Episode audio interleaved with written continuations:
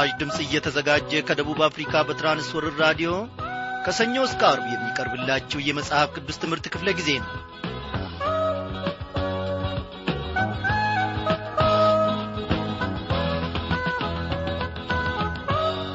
ክቡራን አድማጮቼ እንደምን አመሻችሁ? እግዚአብሔር ይመስገን።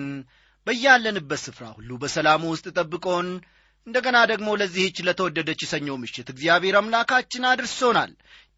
ከወትሮ በበለጠ ሁኔታ እግዚአብሔር አምላካችን በዚህች ምሽት ዛሬም እንደሚናገረን ተስፋ እናደርጋለን። ክብር ለሚገባው ለእግዚአብሔር ለአምላካችን ክብርን እየሰጠን በፊቱም ልባችንን አፍሰን እስከ ሳቱ ፍጻሜ ድረስ አንድ ላይ አብረን እንቆያለን። በእውነት ባለፉት የረፍት ጊዜያችን ሁሉ የጠበቀን ልውል እግዚአብሔር አምላካችን በእነዚህም ቀናት ውስጥ ደግሞ ታላላቅ ድንቅ ነገሮችን የእጆቹንም የመንግሥተ ሰማያትንም ሥራ ሁሉ ገላልጦ ያስተምረናል ያሳየናል። እግዚአብሔር በዚህ ሁሉ ታላቅ መሆኑን እንረዳለን። እግዚአብሔር በዚህ ሁሉ ውስጥ ታላቅ የማይሳሳት የማይደነጋገር መሪ ለዘመናት የሚዘልቅ ብቻውን አምላክ እንደሆነ እንረዳለን ሐሳቡን ለሰው ልጆች ለሚገልጥ ጌታ እንዲህ እያል ምስጋና እናቀርባለን።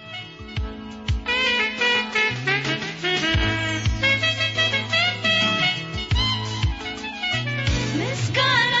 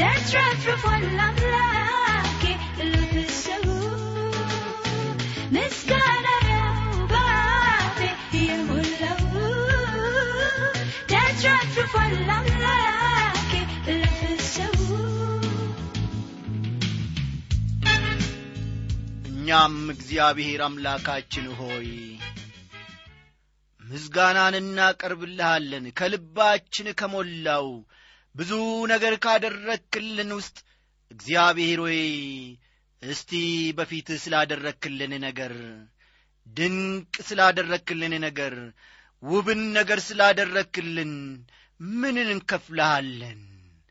አንተ እግዚአብሔር አምላኬ ሆይ ብር አያሻህም። አንተ ልዑል እግዚአብሔር ሆይ ወርቅ ዣንጥላ አያሻህም።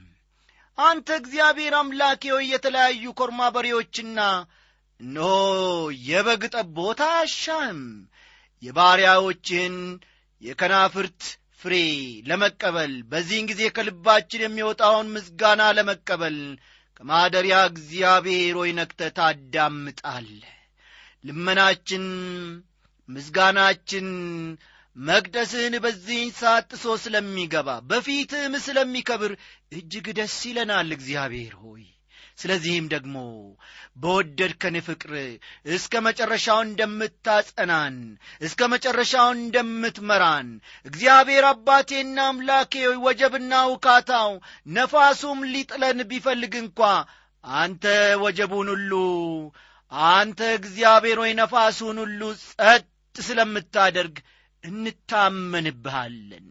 ይደክማል ይታክታል ሥራ ይፈታል እንቅልፍ ይዘዋል ሸምግሏል አርጅቷል ብለን ፈጽሞ ስለ አንተ አንሰጋም።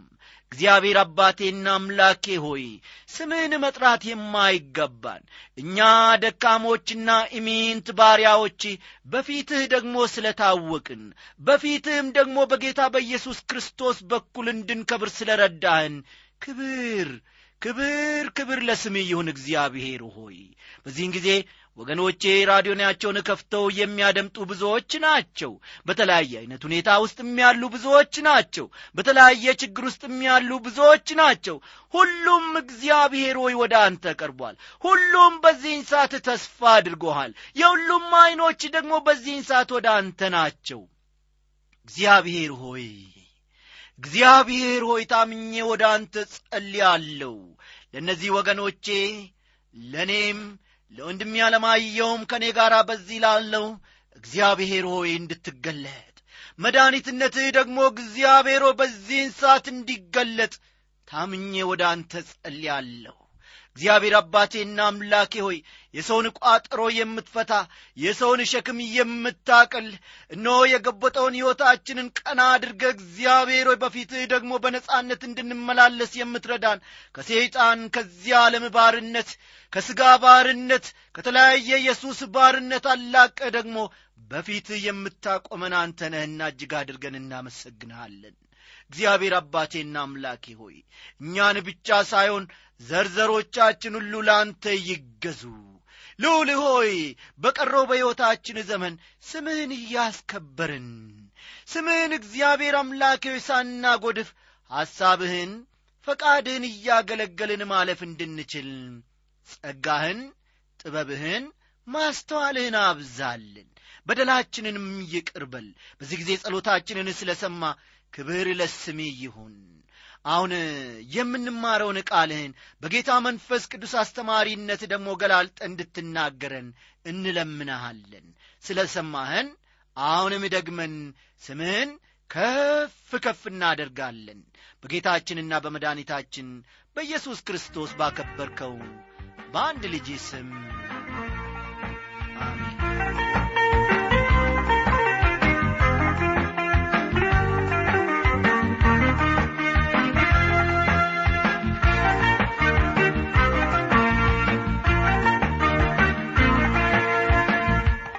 አድማጮቼ እግዚአብሔር አምላካችን ከማደሪያው ሆኖ የኔና የእናንተን ልመና ሰምቷል። የኔና የእናንተን ምስጋና ተቀብሏል። በቃ እምነት ብቻ ነው የሚያስፈልገን። እምነት ብቻ ነው የሚሠራው እንጂ ሌላ የቃላት ጋጋታ አያስፈልግም። እግዚአብሔር በዚህች ጊዜ የኔና የእናንተን ልመና በትክክል አድምጧል እግዚአብሔር ደግሞ የልጆቹን ልመና ሰምቶ ለመመለስ ጨካኝ አምላክ አይደለም። እግዚአብሔር እየተመሰገነ ይሁን። ባለፈው ምሽት ክፍለ ጊዜ ጥናታችን ከምዕራፍ ስምንት የተመለከት ነው ዝናቡ ስለ ማቋረጡ ምድርም ከዚያ በኋላ ስለ መድረቁ ኖህ ከመርከብ ስለ መውጣቱና መሰዊያን መስራቱ እንዲሁም መሥዋዕትን ስለ ማቅረቡ ተመልክተን ነበረ።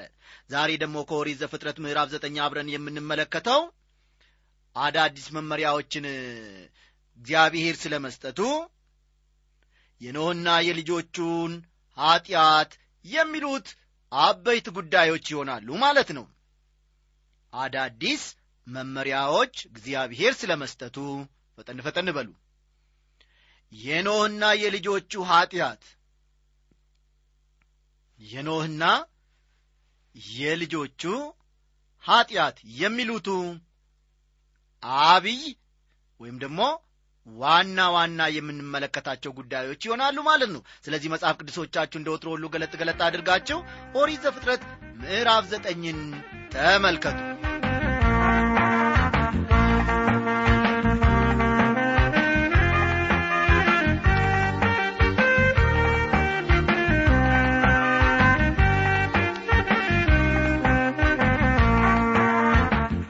አሁን እንግዲህ ወደ አዲስ ጅማሬ ገብተናል።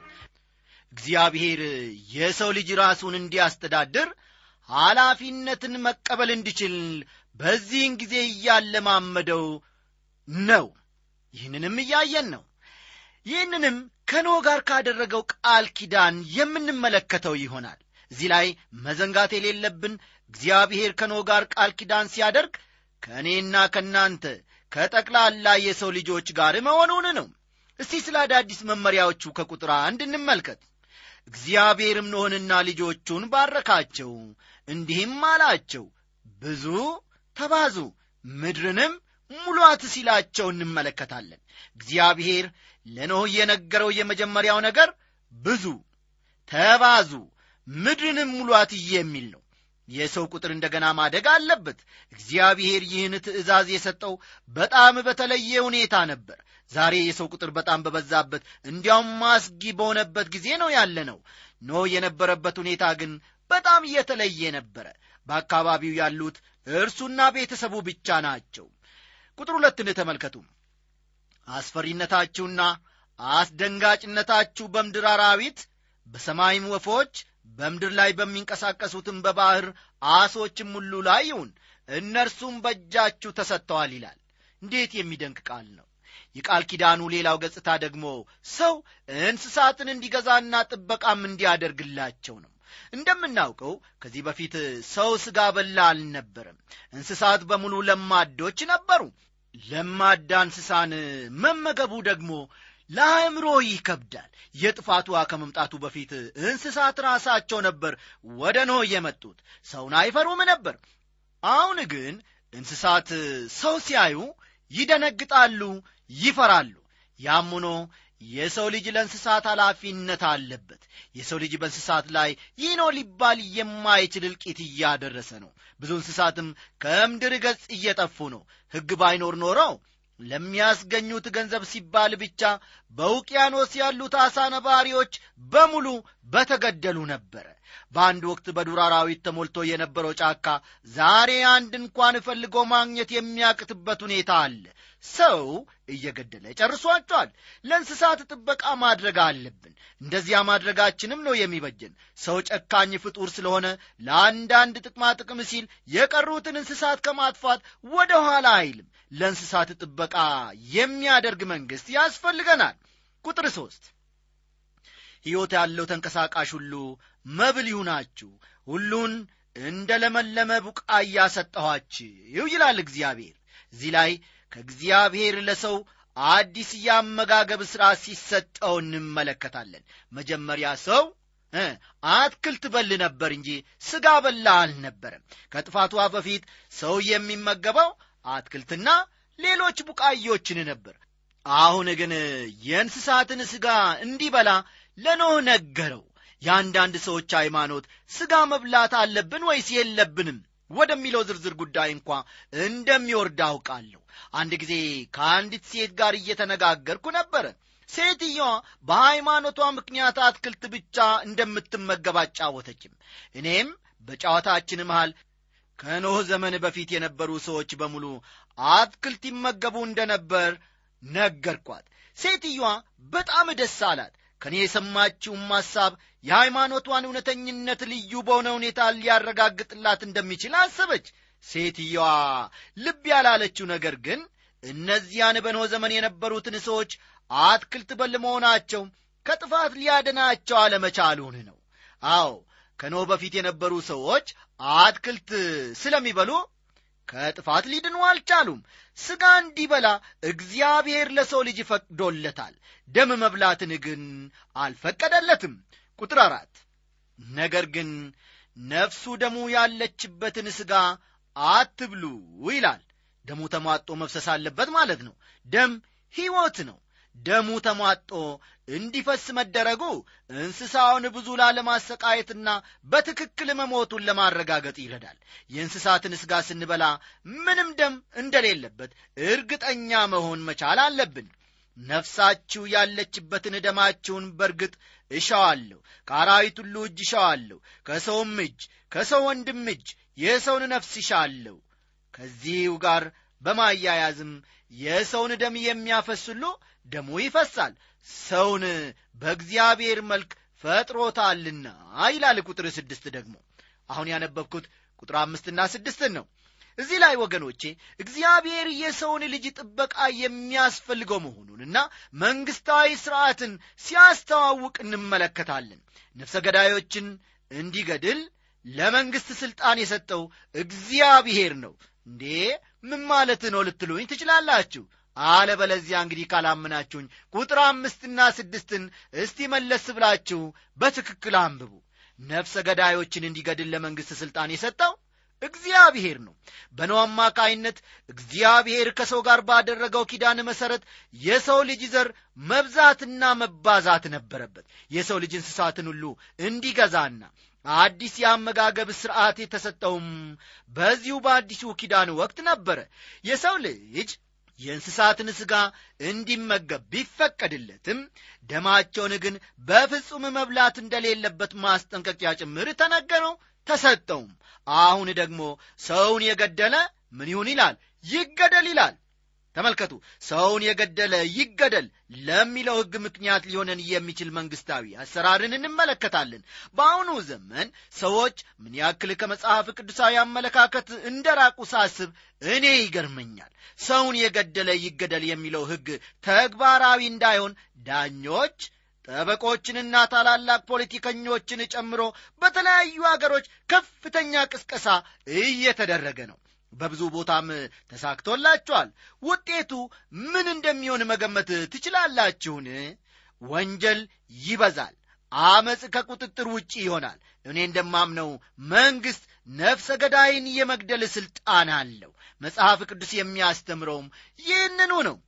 በአንዳንድ የከተሞቻችን መንደሮች ከምሽት በኋላ ያለ ስጋት መንቀሳቀስ እንደማይቻል ብዙዎቻችን የምናውቀው ጉዳይ ነው። በየስፍራው ጥበቃ የሚያደርጉልን የመንግሥት ወታደሮች በቀበሌም የተመረጡ አገልጋዮች አዎ በሰፈራችን ሞልቷል ለእኔ እንደሚገባኝ አንዱ ምክንያት ባለሥልጣኖች ለወንጀል ተገቢውን ክብደት አለመስጠታቸው ነው። የሰውን ደም የሚያፈስሉ ደሙ ይፈሳል። ቁጥር ሰባት እናንተም ብዙ ተባዙ በምድር ላይ ተዋለዱ እርቡባትም ይላል። ይህ መመሪያ በቁጥር አንድም ተነግሯል። እግዚአብሔርም ለኖህና ለልጆቹ እንዲህ ብሎ ተናገረ። ቁጥር ስምንትና ዘጠኝ ተመልከቱ። እኔም እነሆ ቃል ኪዳኔን ከእናንተ በኋላ ከሚመጣው ከዘራችሁ ጋር ምን አደርጋለሁ ይላል? አቆማለሁ ይላል። ከእናንተ በኋላ ከሚመጣው ከዘራችሁ ጋር የሚለው መላውን የሰው ልጅ ይመለከታል። ቁጥር አስር ከእናንተ ጋር ላሉትም ያው ነፍስ ላላቸው ሁሉ ከእናንተ ጋር ከመርከብ ለወጡት ለወፎች ለእንስሳትም ለምድር አራዊትም ሁሉ ለማንኛውም ለምድር አራዊት ሁሉ ይሆናል ይላል። በዚህ ቃል ኪዳን መሠረት ሁሉም የእግዚአብሔር ፍጥረታት ተካተዋል። አንበሳና በግ አብረው በአንድነት የሚኖሩበትና አንዱ ሌላውን ጨርሶ የማይጎዳበት ሥርዓት እንደሚመጣ ነቢዩ ኢሳይያስ ትንቢት ተናግሯል። ሐዋርያው ጳውሎስም ፍጥረት በሙሉ በታላቅ መቃተት ውስጥ እንደሆነ አመልክቷል። ከኖህና ከፍጥረታት ጋር እግዚአብሔር ያደረገው ኪዳን የእግዚአብሔር መንግሥት በዚህ ምድር እስክትመሠረት ድረስ የጸና ነው ወገኖቼ። ቃል ኪዳኔንም ለእናንተ አቆማለሁ። ሥጋ ያለውም ሁሉ ዳግመኛ በጥፋት ውሃ አይጠፋም ምድርንም ለማጥፋት ዳግመኛ የጥፋት ውሃ አይሆንም። እግዚአብሔርም አለ በእኔና በእናንተ መካከል ከእናንተም ጋር ባለው ነፍስ ሁሉ መካከል ለዘላለም የማደርገው የቃል ኪዳን ምልክት ይህ ነው። ቀስቴን በደመና አድርጌአለሁ። የቃል ኪዳኑም ምልክት በእኔና በምድር መካከል ይሆናል ይላል። ከቁጥር 11 እስከ 13 ያለውን ይመለከቷል። ቀስተ ደመና ወገኖቼ የቃል ኪዳን ምልክት ነው። ከቁጥር 14 እስከ 16 ያለውን ደግሞ ተመልከቱ። በዚህ ክፍል እግዚአብሔር አያት አለው በማለት መናገሩን ትመለከታላችሁ። ቃል ኪዳኑ በእግዚአብሔርና ሥጋን በለበሰ ፍጡር ሁሉ መካከል ነው። ቀስተ ደመናን ባየን ቁጥር የእግዚአብሔር ኪዳን ትዝ ሊለን ይገባል። እግዚአብሔርም ኖህን በእኔና በምድር ላይ በሚኖር ሥጋ ባለው ሁሉ መካከል ያቆምኩት የቃል ኪዳን ምልክት ይህ ነው አለው ሲል እንመለከታለን። ቁጥር አሥራ ሰባት ይህ ኪዳን ከኖህ ጋር ብቻ ሳይሆን ከመላው የሰው ልጅ ጋር የተደረገ ኪዳን መሆኑን ማስተዋል መቻል አለብን። የኖህና የቤተሰቡን ኀጢአት ደግሞ ከዚህ በመቀጠል እንመለከታለን። በዚህ ምዕራፍ ቀሪ ክፍል የምንመለከተው በጣም አሳዛኝ ነገር ነው ወዳጆቼ። እዚህ ላይ አንድ ጥያቄ ሊነሳ ይችላል። እንደሚታወቀው በጥፋቱ አማካይነት ኀጢአተኞች በሙሉ ጠፍተዋል። ታዲያ እንዲህ ስንል በዚህ ምድር ላይ ምንም ኀጢአት አልነበረም ማለት ነውን? እንደዚያ ማለት እንዳልሆነ ደግመን ደጋግመን የምንመለከተው ጉዳይ ይሆናል። እስቲ ቁጥር አሥራ ስምንትን እኒ ከመርከብ የወጡት የኖ ልጆችም እነዚህ ናቸው። ሴም ካም ያፌት ካምም የከነአን አባት ነው ይላል። ለምንድን ነው የከነአን ልጅ ካም እዚህ ላይ የተጠቀሰው በሁለት ምክንያቶች ነው ወገኖቼ። አንደኛውን ምክንያት ቆየት ብለን እንመለከታለን። ሌላውን ምክንያት ግን ሙሴ ይህን መጽሐፍ ሲጽፍ የእስራኤል ልጆች ወደ ምድረ ከነአን እየተጓዙ ነበረ። ስለሆነም በከነአን ስለ ወረደው የእግዚአብሔር ፍርድ ማወቃቸው ያበረታታቸዋል በሚል ሐሳብና መሠረት ነው። ይህንን እዚህ ላይ መጥቀስ ያስፈለገው የኖህ ልጆች እነዚህ ሦስቱ ናቸው። ከእነርሱም ምድር ሁሉ ተሞላች ኖህም ገበሬ መሆን ጀመረ። ወይንም ተከለ ከወይን ጠጁም ጠጣና ሰከረ በድንኳኑም ውስጥ እራቁቱን ሆነ ይላል። ከዚህ ጥቅስ እንደምንመለከተው የኖህ ትልቁ ኀጢአት መስከሩ ነው። አንዳንድ ሰዎች የተለያዩ ምክንያቶችን በመፍጠር ኖን ከዚህ በደሉ ነፃ ሊያደርጉት ይሞክራሉ። ከሚያቀርቡት ምክንያት አንዱ ከዚያ በፊት ሰክሮ የታየ ሰው ስላልነበር የወይን ጠጅ የማስከር ባህሪ እንዳለው ሊያውቅ አይችልም የሚል ነው። ስለዚህ ኖህ ለመጀመሪያ ጊዜ ሰክሮ ቢገኝ ኀጢአት ሆኖ በእሱ አይፈረድም እያሉ ይከራከራሉ ምክንያትን ያቀርባሉ። እንደሚታወቀው ከጥፋት ውሃ በፊት ስካር በኀጢአትነት አልተጠቀሰም። ልብ በሉ። ከጥፋት ውሃ በፊት ሰካራምነት ወይም ስካር በኀጢአትነት አልተጠቀሰም ከቁጥር 22 እስከ 24 ያለውን እስቲ ረጋ ብለን እንመልከት። የከነአን አባት ካምም የአባቱን ራቁትነት አየ። ወደ ውጪም ወጥቶ ለሁለቱ ወንድሞች ነገራቸው። ሴምም ያፌትም ሸማ ወስደው በጫንቃቸው አደረጉ። የኋሊትም ሄደው የአባታቸውን ራቁትነት አለበሱ። ፊታቸውም ወደ ኋላ ነበረ የአባታቸውን ራቁትነት አላዩም። ኖህም ከወይን ጠጁ ስካር ነቃ ታናሹ ልጁ ያደረገበትንም አወቀ ይላል። እዚህ ላይ ኖህ የተናገረውን እናስተውል።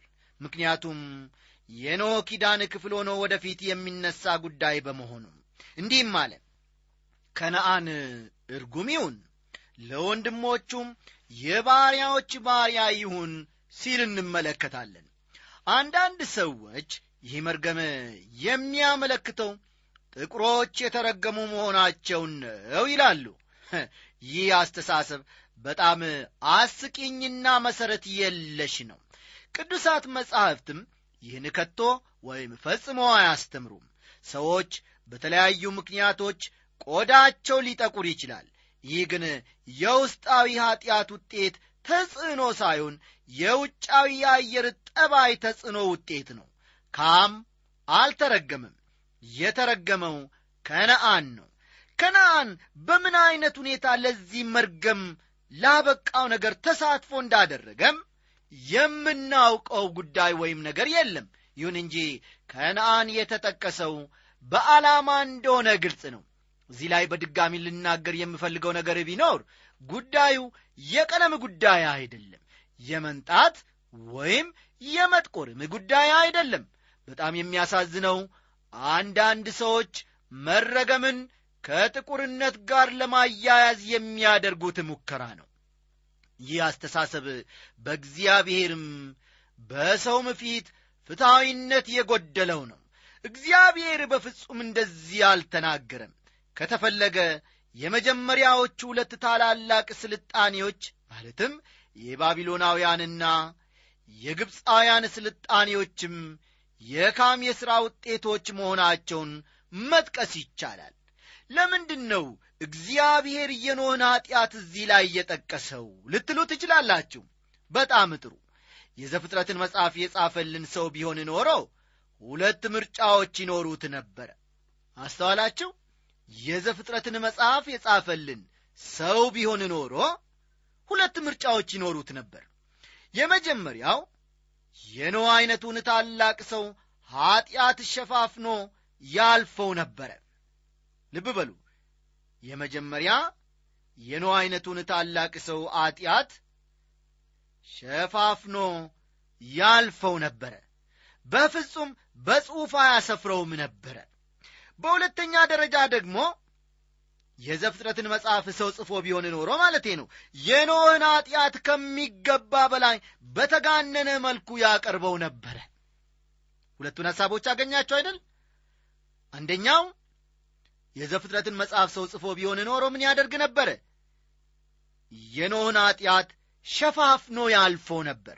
ሁለተኛ ደግሞ የኖህን ኀጢአት በተቃራኒው አጋኖ ከመጠን በላይ ከፍ አድርጎ ደግሞ ያቀርበው ወይም ይጽፍልን ነበረ እግዚአብሔር ግን ወገኖቼ ለራሱ ዓላማ አሁን ባለበት መልኩ እንዲሰፍር አደረገ።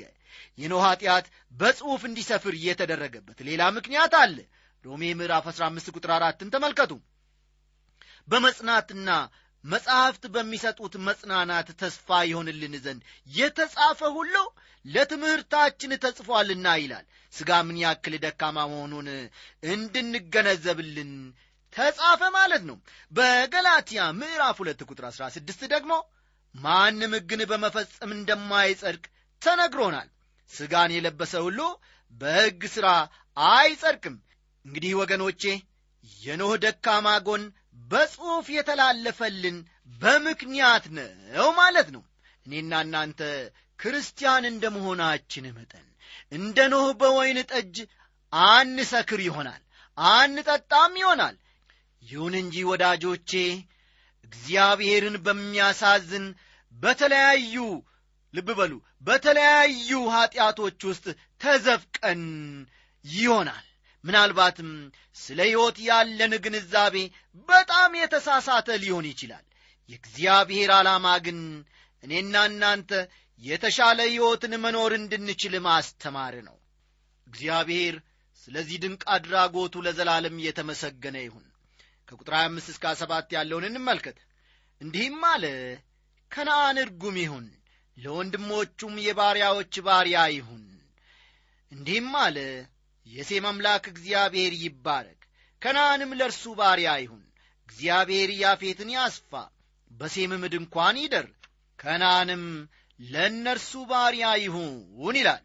ቀደም ብለን እንደ ተመለከትነው ሙሴ ይህን መጽሐፍ በሚጽፍበት ጊዜ የእስራኤልን ሕዝብ ወደ ምድረ ከነአን እየመራ ነበር። እስራኤላውያን የሴም ዘሮች ናቸው። ቁጥር 28ና 9ን ተመልክተን ትምህርታችንን እንደመድማለን ኖህም ከጥፋት ውሃ በኋላ ሦስት መቶ ሀምሳ ዓመት ኖረ። ኖህም የኖረበት ዘመን ሁሉ ዘጠኝ መቶ ሀምሳ ዓመት ሆነ። ሞተም ይለናል። ወዳጆቼ በእግዚአብሔር ፈቃድ ውስጥ መኖር በእግዚአብሔር ፈቃድ ውስጥ መውጣትና መግባት ማለት ቀላል መስሎ ሊታየን ይችላል ስንናገር እንደ እግዚአብሔር ፈቃድ መመላለስ እንደ እግዚአብሔር ፈቃድ ደግሞ ልጆችን ወልዶ ማሳደግና ቤትን መንከባከብ ማለት ወዳጆቼ ታላቅ በረከት ነው። ዛሬ አባወራዎችንና አማወራዎችን የምጠይቀው ማሳስበውም ይህንኑ ነው። ቤታችሁን በእግዚአብሔር ፈቃድ እየመራችሁ ነውን? እነሆ ማወራ ሆይ ልጆችሽን በምን ዐይነት መልክ በእግዚአብሔር ቃል ኮትኩተሽ በማሳደግ ላይ ትገኛለሽ? አባወራ ሆይ የቤቱ ራስ ሆነ በቤት ውስጥ ብቻ ሳይሆን በውጪም በምሳሌ እንደምን እየተመላለስክ ነው? እንግዲህ ሁላችንም የእግዚአብሔርን ፈቃድ የሚያገለግል የእግዚአብሔርን ሐሳብ የሚያገለግል ልብ የታጠቀ ለቃሉም ደግሞ የቀና ሕይወትን እግዚአብሔር እንዲሰጠን እንጸልይ ደህና አደሩልን